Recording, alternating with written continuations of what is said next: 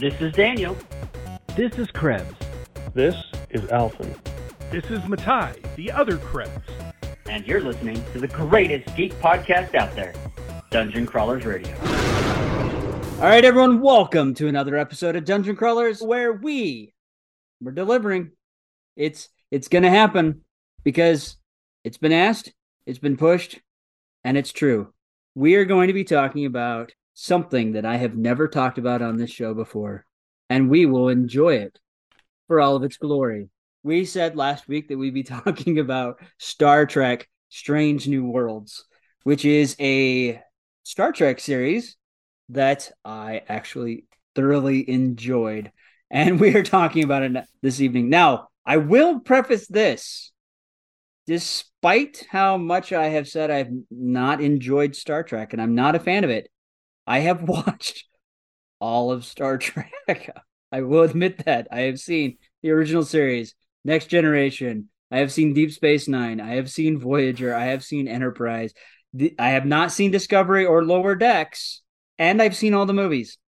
I pretty much have seen all of Star Trek. Well, that that speaks highly to your credentials on this subject. I mean, the fact oh. that you have seen all of it and you don't enjoy it, but you've seen it. Yeah, like well, that's that's my, kind of my a big parents. deal. My parents are Trekkies, so mm-hmm. yes, they uh, are. So you've got a valid opinion there. You you've seen enough, more than enough, to establish an opinion. But it's also one could also say you've seen enough to c- call into question some some doubt about your opinion of Star Trek overall. Because if you didn't like it, why'd you watch so much? Um, well, growing up, it was required. It was a required watch. It was Yes. something that we had to watch. Um, Do you so, think that may have contributed to your to your uh, negative impression? um, probably. I'm not gonna Fair lie, enough. I had a very similar thought. But Yeah. but but you're a grown man with your own Yes. mind, and to this day you don't enjoy it, and that's and that's fine, except that you watched Strange New Worlds. Yes, and I thoroughly enjoyed it. I watched the first episode because you know uh, an old co- coworker at my previous job mentioned it and said, "Hey, you should probably check this out." And I'm like, "All right, I'll do so." I saw that it was on, you know, my streaming service, and like, yeah, not really. Uh, waited several months later, and decided since I had a lot of free time, I'd just watch it. Uh, and then I binge watched the entire series. Yeah. Awesome. Now, now for context, folks, Daniel and I both have seen the entirety of Strange New World season one. Yes. Season two is about to drop. Yes. And actually, I think the Uh, first episode already hit. June. Or is it already hit now? Is it June or is it just? A, uh, yeah, I'll, I'll double check the release date. But Okay. the point is, second season is coming. By the time you hear this, second season is coming. And uh, what's interesting is that Matai-san has not watched any of it, which means Nope. that he's completely in the dark, and we get to do spoilers because we warned him that we would be talking about this, and he did zero homework. But what Yeah. that also means is that he gets to run this episode. He is going to ask us questions about our experience and our thoughts based on the fact that he himself has quite a steeped background in Star Trek as well. Yeah, in fact, just for your credentials really quick, Matthew, can you enumerate the Star Trek that you have watched, enjoyed, all that stuff? Oh, uh, Krebs and I did, but uh, also both grew up in a Star Trek fan household. Uh, Many family members were were really into it. Uh, I was there in line with my mother and aunt to see Star Trek: The Motion Picture. Uh, I'm so sorry. What, was that? 1980 or was that 79? 79. I think it was 79. Yeah, and got to see it in the theaters, and actually, I really enjoyed it. But anyway, so yeah, the original series, seen it several times, um, and uh, Next Generation, so excited, was there for when it premiered on TV, uh, watched all those episodes. Deep Space Nine, I was so excited about, uh, and then was disappointed. Uh, Voyager, yeah, saw Voyager, and uh, I loved Enterprise because it had Scott Bakula. Oh, yeah. But even in, I just loved that guy. But even he couldn't save that, and eventually I kind of lost interest in in that as well. And my reason for not seeing Strange New World, Lower Decks, Discovery, or any of this other stuff is that I refuse to get Paramount Plus. Everyone's coming out with their own streaming service, and this is kind of the reason I cut the cord and got rid of cable and satellite TV. Was just that I didn't want all the things I didn't want, and it, and, Yeah. and it's just not worth it for me to to see one show. You- on You're a- on a describing the brutal service. cycle of of home television. Like, Yeah. this is the third time that this pattern has played out. Yep. But yes, you're absolutely right. I'm also disappointed. But what this also means, folks, I don't know if you caught it, but what this also means is my own brother has not come over to my house to watch a show with me. so that's something to put on the radar. But Matthew, for whatever it's worth, I would love to inundate you with strange new worlds in my house. Yes, that would be that would be wonderful to uh, to see that because you guys have been saying nothing but glowing things about it, and we'll get into that here in the episode. But here's something that you can tell uh, me right off the bat. So I know the title.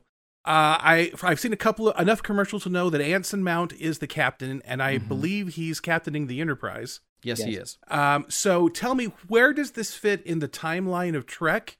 Um, and um, what? I, I I don't want to get into characters just yet because that's my next question. Mhm. Where does this fit into the the timeline of things? And how did uh, what's Anson Mount's character's name? And how did he get to be captain of the Enterprise? Yeah, he's Yeah. Captain Pike.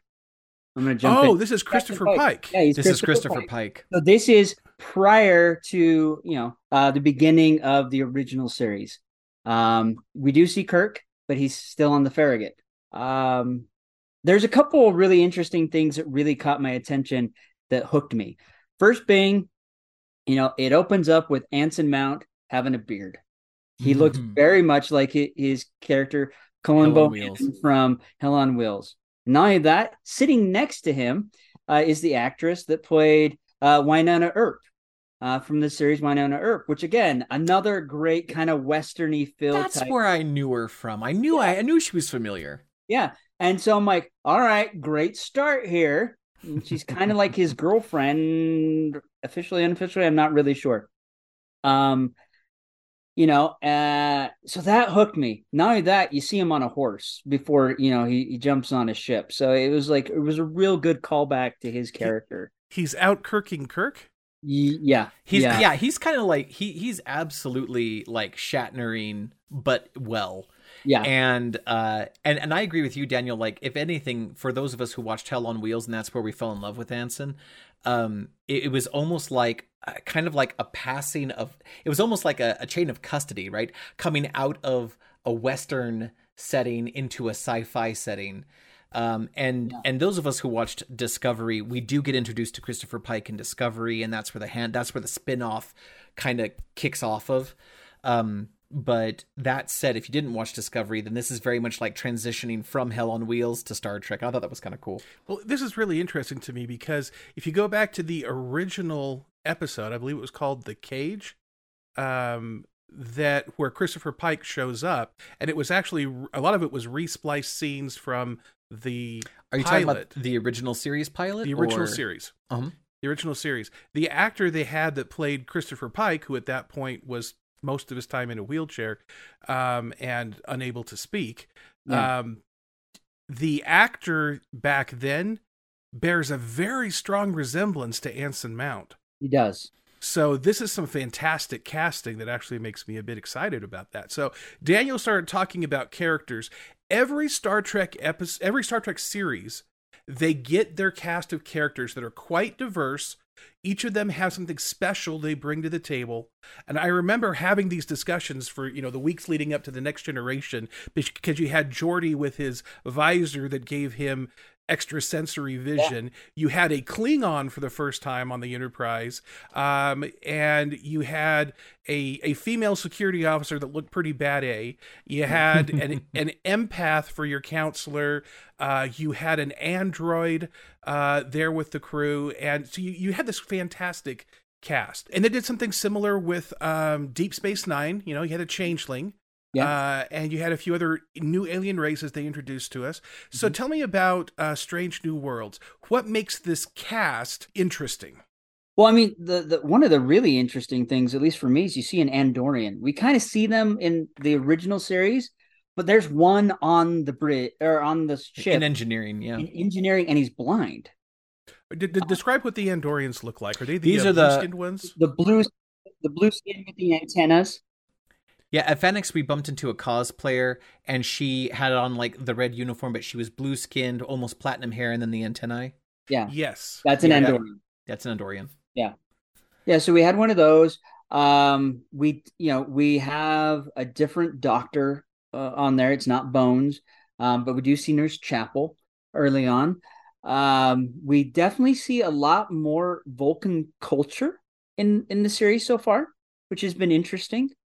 Um, but the real thing that stood out to me is the Gorn are so done in a almost alien-esque type way where like H.R. Giger alien. yeah hr giger where they are scary and they burst out of people's bodies and they like tear people apart Wait, that green lizard dude that that Kirk shatner fought, fight with the double fist Yeah, with his Yeah, double hammer punch. They're they They- are born by bursting out of people's so bodies. in this series the gorn uh, the gorn is this series the borg right? Like the original series it was the klingons. Yeah. Uh in next generation it was the borg. In um in ds9 it was uh, initially the cardassians and then it became the um Dominion. the the dominion, dominion yeah. Uh the the jem'hadar Yeah. um and stuff like that right and and every every series kind of has its big bad and sometimes You know, they when- share big I'm, I'm sorry, Krebs. Whenever when you say Jem Hadar, I'm not sure if you're talking about something from Dune or something that's truly outrageous. oh my gosh matthew that was so good yes so, um so but- I mean, yeah the, these lep- reptilian lizards are now kind of that focus and it's amazing how they done it yeah the way that they refactored and restructured the gorn makes them a real threat. There is an episode in the season that i jokingly refer to as star trek das boot um because because it's very much if you watch this this particular episode is the first time that they introduce the gorn as an adversary and you don't get to see the gorn you see their ships yeah um, but it's all space naval combat type stuff. It it is abs. This episode, this is this is sort of a, a criticism here, mind you. This episode is extremely formulaic when you look at submarine uh, movies, shows. You'll always have, uh, you know, I, I think Das Boot made this kind of popular, but the idea that you you're going to outmaneuver the enemy by pushing your ship to its limits when it comes to physics. I'm trying not to give away too terribly much. And they even have like the notion of like depth charges and things like that. Um, if you watch this episode with that sort of submarine mentality, you're like, oh, I see where this is going. But I will say that the way that they build the Gorn culture and the way that they en- enhance the Gorn threat makes it. They took an otherwise laughable alien race from the original Yes. series, laughable by today's standards, right? Mhm. And they made it something truly terrifying. This is the most terrifying enemy since the Borg, and the Borg and the Gorn share some similarities in terms of threat. Wow. and Wow. not only that the way they visually do it uh you know uh lots of dark you know corridors where they the lights are out and you see and hear things you see things skittering around in the shadows in the background. Um you know a, a lot like in the alien films where you and you barely see things. It's just enough to give you and of course the ambiance is set because of the lighting the music that they're using. It's all bringing and dredging up that terror. So when these things are moving around not only that you have a officer that's on the ship that has is a survivor of one of their uh, feeding pits where they just ever they capture people and just throw them in these pits and she's like a, a security officer isn't she if i remember Yeah, Yeah, she's head of so security. here's the head of security that is terrified of these creatures. And so that just builds more legitimacy into how dangerous they are. On an unrelated, well, little tangential question here. Do you guys, uh, back to Next Generation, do you guys know what uh, Dr. Crusher, Lieutenant Worf, and Counselor Troi have in common? Dr. Crusher, Lieutenant Worf, Counselor Troi. Who are three people who have never been in my kitchen? that also is true, but one's house. a dock, one's a wharf, and one's a marina. a dock, a wharf, and a marina. You get to think about that one for a bit. Wow. wow. We, Matt, Matai and I grew up as as young kids in uh, Monterey, California, and so I don't know why, but that just really, that just really just like hit my nostalgia button at the same time. That was great. You know how the moon cuts his hair? No. Eclipse it. Daniel, you uh, you mentioned Spock uh, Yes. earlier in this. Um, who is who is playing Spock and what role does he have? Oh my gosh, I can't I'll, even. I'll get the actor's name, but Okay. you go ahead and describe the character. Well, no, he he's it's Spock. I mean, it is exactly how we would expect Spock to be played. Only difference is, is you know, in the original series, we find out pretty late in the series that he, you know, he's betrothed to someone, you know, and he has this fiance on Vulcan. From episode one, you see this, and you see the, you know, the the conflict in their relationship because he is very Starfleet, but at the same time, he doesn't feel like he's Vulcan enough to be, you know, engaged with this woman. So he's kind of pulling back. But then this woman's also worried. But then they're trying to make it work, which I really enjoy this part of the storyline in seeing Spock develop because they finally come to an agreement where she's like, I see why you're here and I want to support you. And you know he's finally like i want to support you too. It, it's it's fascinating to see how that moves forward when they're a very emotionless race you know? Yeah, but you really find out they have a lot of emotion but they have to tone that down. Um so it's very interesting to see how they play that out with the relationship and how spock is coexisting in the starfleet as well as as um trying to be as Vulcan as he can, even though he's half human. Now, is this the same actor who played Spock in Discovery? no. Uh, so oh it's yeah, Ethan yes. Peck. yeah, it's Uh, Ethan Peck that is playing Spock. Yeah, it's Ethan Peck. That yeah, I think did they have a different Spock for Discovery? I'm gonna double check that really quick. I don't know I- since I Um, didn't watch it. I don't know. I, I think it was actually a different actor for Spock, but I'm going to just verify really quick. Uh, no, I take it back. He does appear as Spock in Discovery for nine episodes. So so they did have Yeah. some continuity there. They had Spock for Okay, nine episodes, and then they introduce uh, Captain Pike in Discovery also, and then those two uh, characters and actors move over to Strange New Worlds. Yeah, and um, that's the other thing I really like is the relationship building in, in Star Trek. It has always been there, you know, from the original series on, and they try to do a really good job. I will admit this; they try to do a really good job for you to get to know these individual characters that's on this massive starship, and to get you to know who they are and like them. You know, that's what any good storyteller does, and they're doing that really well um, with these little side stories that are in each particular episode so that you get to know Nurse Chapel and Uhura and Spock. I forget the commander's name. Uh, it's Which- Re- Rebecca Romijn's character. Uh, oh, oh, oh, oh. Uh, she plays uh, Una. Una. Una, that's right. Yeah. So she's, you know, she's number one. Um, and I like how they have the very, you know, they have very similar original series outfits.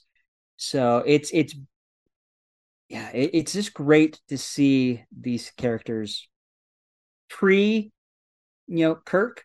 But even when Kirk shows up and it's a different person playing Kirk, I really enjoy it because he's still kind of the same Kirk, even though he's not William Shatner. And I will admit that is one of my biggest detractions from the. I know people are going to hate me for it, but I just could not stand the way William Shatner as Kirk would talk. It drove me. Mhm. nuts.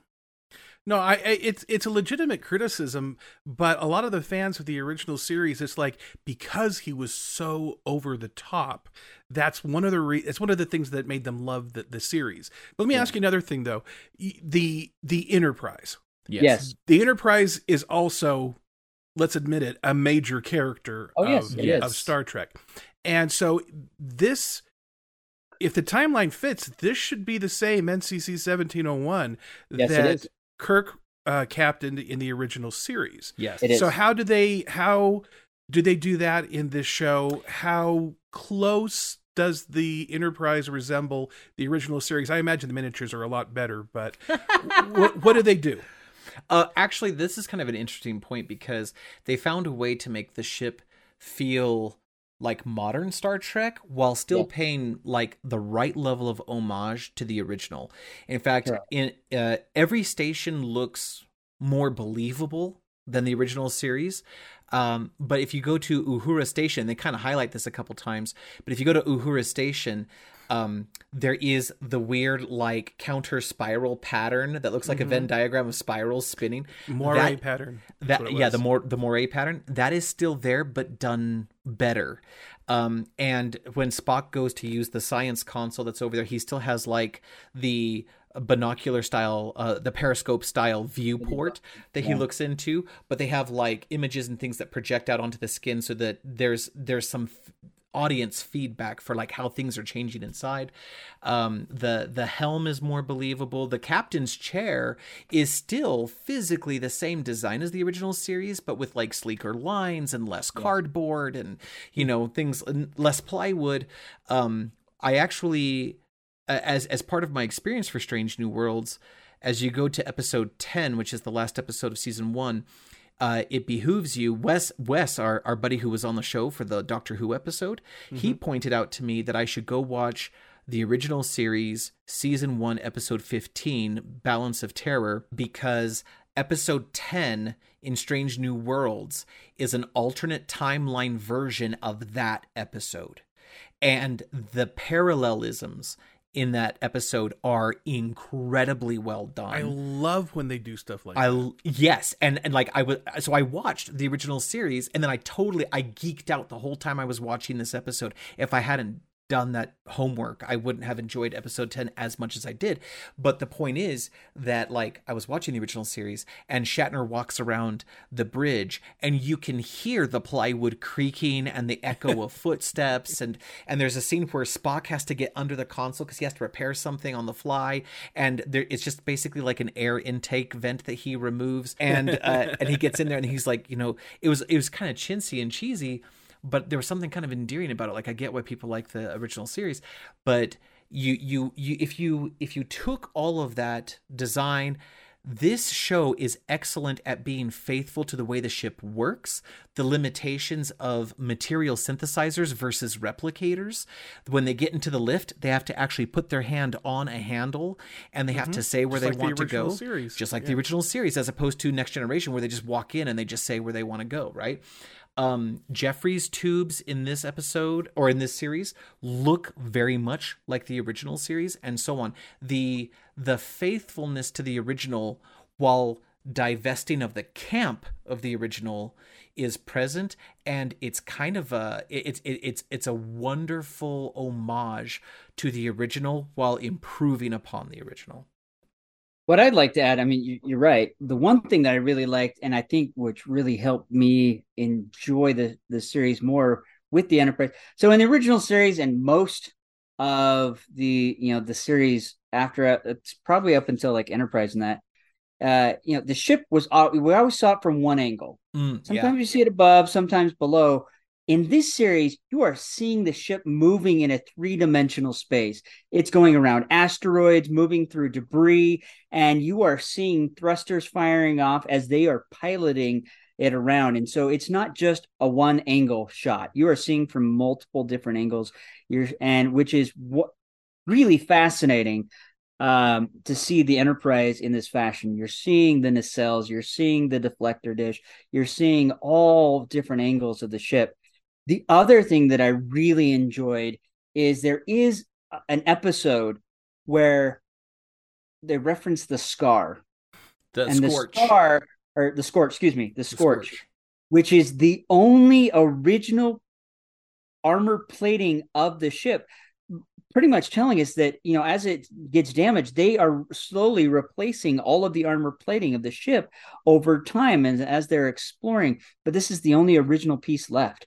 And it's a tradition for you know new people that join to go out and touch it or write their names on it which is fascinating because Wow. it shows that the ship is more than just metal. It's more than that. There is a history of this ship there's a culture yeah, and there's a culture for each new person that comes on here.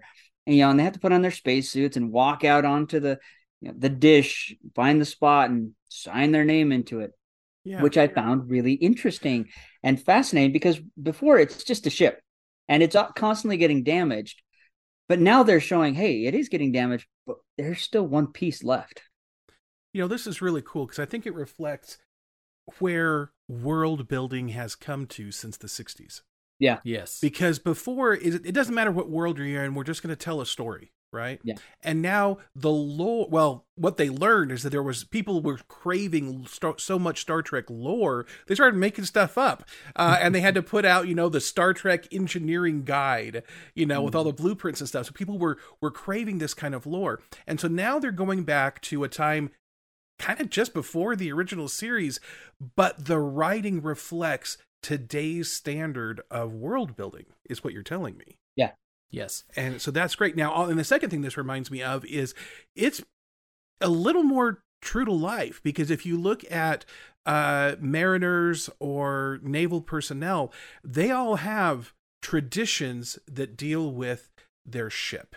Yes. And when your life depends Yes. on the integrity of the whole of the vehicle that you're in, the vessel that you're in, uh, yeah, this stuff there it may be some superstition, but it it becomes a tradition and uh, a way to show respect uh, for your vessel. Well, and and that's what I I think they really make a, a point of. Even though they are an exploration ship, th- this re- Starfleet really is a navy, and that's something that you never really felt uh, from the other series. uh, Which I like that they are pushing that. That even though we're exploring, this still is a navy. You know, it's just that the outer spaces are their, their ocean, and it really has that feel especially you know when we have red alert. I, I never really understood that but now that you know seeing it from a perspective of a navy that makes sense. When you're in a submarine that's the only way you know what's going on. If you're going into battle with yellow or red alerts you know lights changing. So it makes a lot more sense in that. And not only that it's just anson mount playing christopher pike and not only that bringing his own twist and uniqueness to that character you see anson mount just himself delivering it some of his quips his quirks. Um man when he's dealing with people on the uh you know on the, the view screen and he's talking to them and then you know when he mutes it and he says a snarky comment it's just hilarious you know because in the past you know kirk would do it and then he'd do something serious and have to do something but i love the quips i love those quips and then something serious happens it just makes the show entertaining Wow. All right. So we've kind of talked about the the Enterprise a bit here. One of the things that was always good about each series was the technology that was involved. And um Star Trek Enterprise, you had this there was some technology that was missing and it was blatant that this was missing. But you saw the Enterprise start gaining or finding this technology as they'd go out there. Even even the advent of Red Alert was a creation of the security officer in the Star Trek Enterprise series. They had a, a series of tiered alerts, and that was a new thing that showed up in one of the first few episodes. Uh, but they had phase cannons, uh, and they had they would polarize their hull plating uh, before they actually had shields uh, to bring up and things like that. So tell me about some of the key Star Trek technologies that are showcased in this show. And do you see anything where they advance or they find new ways to apply existing technological principles? So I mentioned earlier that in this version, as I understand it, they have material synthesizers where they can make like raw materials, or they can they can basically take certain inputs, certain minerals, and then make some composite after the fact. But they don't have replicators like what we see in Star Trek Next Generation, where you say Earl Grey hot, and it's It, does, and- it doesn't and make the finished product. It gives does- you yeah. pieces and you've got to assemble it yourself. That's correct. Yeah. And um, they also, in, in the medical technology side of things, um, there is a running story arc where the Enterprise does not have the medical technology necessary to save a particular character's life in the long term.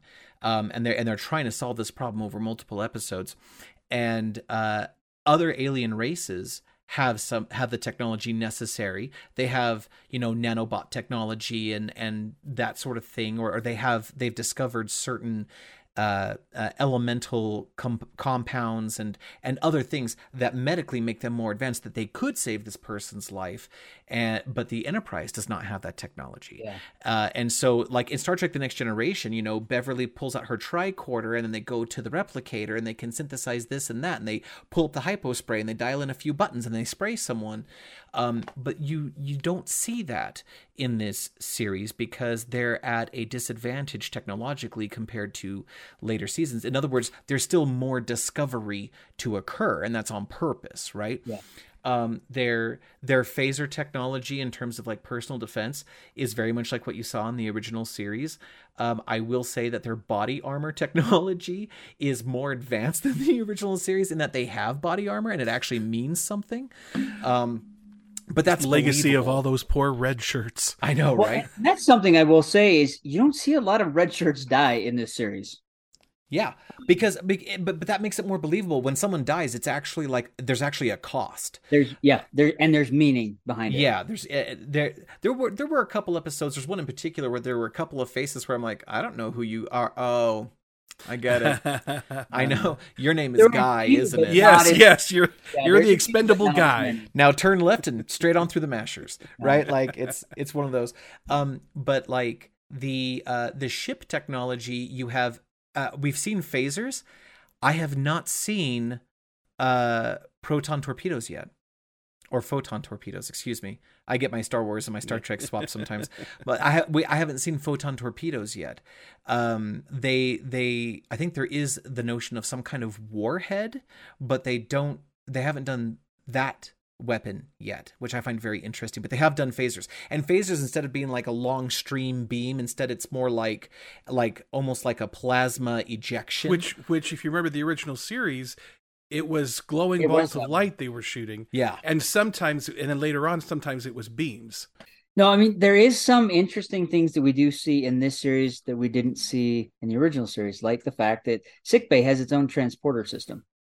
Um, so they can transport directly to sickbay because I've that's something I've always wondered. They get them to the transporter room and then they got to cart them all the way to sickbay, but no, they can beam directly there. Um, so that was very interesting because they're exploring. It is progression that they we are slowly adding new technologies as they continue to explore, you know, space and go to, you know, strange new worlds. I mean, that's the whole point. Yeah, it they've done a great job at crafting a story that is entertaining and believable and can get someone that doesn't like Star Trek to enjoy. Um, fun fact: the Andorian on the ship, his name is Hemmer. He is played by an actor who is ninety percent visually impaired, and the character in the show is blind, which I thought was actually very cool. There's been a movement in Hollywood that if you're going to have someone who's differently abled, that you should have an actor who is that flavor of differently able to portray Yeah. that character. Awesome. Um, see, one you got what you guys are saying is that this series is showing respect to the source material and Yes. is not, and they're doing a reboot without erasing. And I don't want to. You can do a reboot without erasing the original material. Yes. You're paying homage. Disney. right? And uh, that's one of the things we've talked about several times on this show is if you're going to go use a nostalgic IP, you need to show respect. You're relying on fans of this existing property uh, to come see your new movie. Don't insult them uh, Yeah. with your with your version of it. So that's great. One, and one of the things this is making me think of is there was this wonderful web series called Star Trek Continues, and it was uh, led by Vic Mignogna, who's Yeah. a famous voice actor and a pretty good actor himself. Um, and they basically said we're gonna pick up where the original series left off and was canceled. They had a five year mission they were supposed to be on, and they wanted to bridge the gap of where the original series ended and Star Trek the Motion Picture began. This is kind of reminding me of the same vein of there's existing canon here. Let's not run afoul of it and it, let's embrace it. Let's, because a lot of things a lot of series out there feel like we don't like the story that was told, so we're going to change and and what's um not recant, uh, retcon uh, all this all the stories that were there before. It's like no, no, no. We're going to embrace this, and we're going to write great stories in the middle of it. So that's what I'm hearing you guys say. This is making me excited. I want to go see it now. My last question to you guys, and we'll start with Krebs and then Daniel. Um, give us your review and your critique. Uh, let's see. My letter overall. Grade. Overall, um, acknowledging that Star Trek: The Next Generation is my Star Trek, the one that I grew up with. That's the one that sort of like sets the bar for me. Um, I think Strange New Worlds season one is at least an A minus. Um, I give it an A minus because while they do pay excellent homage to the original, and I utterly love um, all the references they've done and and and um, the way that they've enhanced and expanded the worlds. Uh, they also do fall into some tropes. Maybe they were trying for nostalgia, but there's some tropes that kind of diminish the story for me. There is a medieval episode in season one because you got to have your medieval episode, right? Um, and uh, that episode was possibly the cheesiest episode for me in the entire season. The submarine episode was was predictable because it followed a known formula. That that said, everything else they did in this se- in this season, I thought was done with exceptional grace and excellent talent. It was absolutely phenomenal. A minus. Okay, so again, I'm prefacing this not a Star Trek fan. so, um, one of my biggest complaints of this series, it's only 10 episodes. Very short the very short episode. And if you put into the account that two of those episodes aren't the greatest, just like Krebs says, they're they're they're just they're like filler episodes that we saw in in the series. Um, but those series were what 26, 28 episodes. So we had a lot more. So a filler episode here and there made sense. 10 episodes, it doesn't make sense to have that. Um, there definitely was some tropes that they threw in, which I don't felt like were needed, but we still got them. Um, I do like the fact this series, even though they're trying to reboot, kind of in a way, the, the Star Trek franchise in a good way, it's still very much Star Trek. It is very much like the original series, which then progresses on to Next Generation and so forth. It does not take away from those series, but it still says, hey, this is its own series. These are characters that we know you love and we're not going to mess with them. But realize we're going to explore them a little bit more than you've seen. So, because of that, you know, I'm going to have to agree. It's an A minus. It is not an A plus. It doesn't hit it out of the park. It definitely is not deserving of a B. They do a great job. I thoroughly enjoyed the series. I love the the the cast. They're doing a fantastic job bringing these characters to life. So I'm excited to see where we go. I'm excited to see what they do. And I'm excited to see them bringing in some of the other characters like Bones and Scotty that start, you know, and, he, and, uh, and Chekov and Sulu. When do they come in? Uh, I do like, I do, you know, we didn't even mention uh, the pilot. I think she does a fantastic job. And it, it I, I, you know, they still say punch it you know, like we saw in, in the Farragut ones. Uh, so I'm excited to see where they go in season two, which will be hitting soon, and I will probably be watching it just as much. So I blabbed, I've gone on. Yep, there it is, Mister. I don't like Star Trek, giving it an A minus. I got one more question for you guys. Yes. All right. How does a starship captain propose marriage? Oh, um, uh, Hang on, hang on, hang on.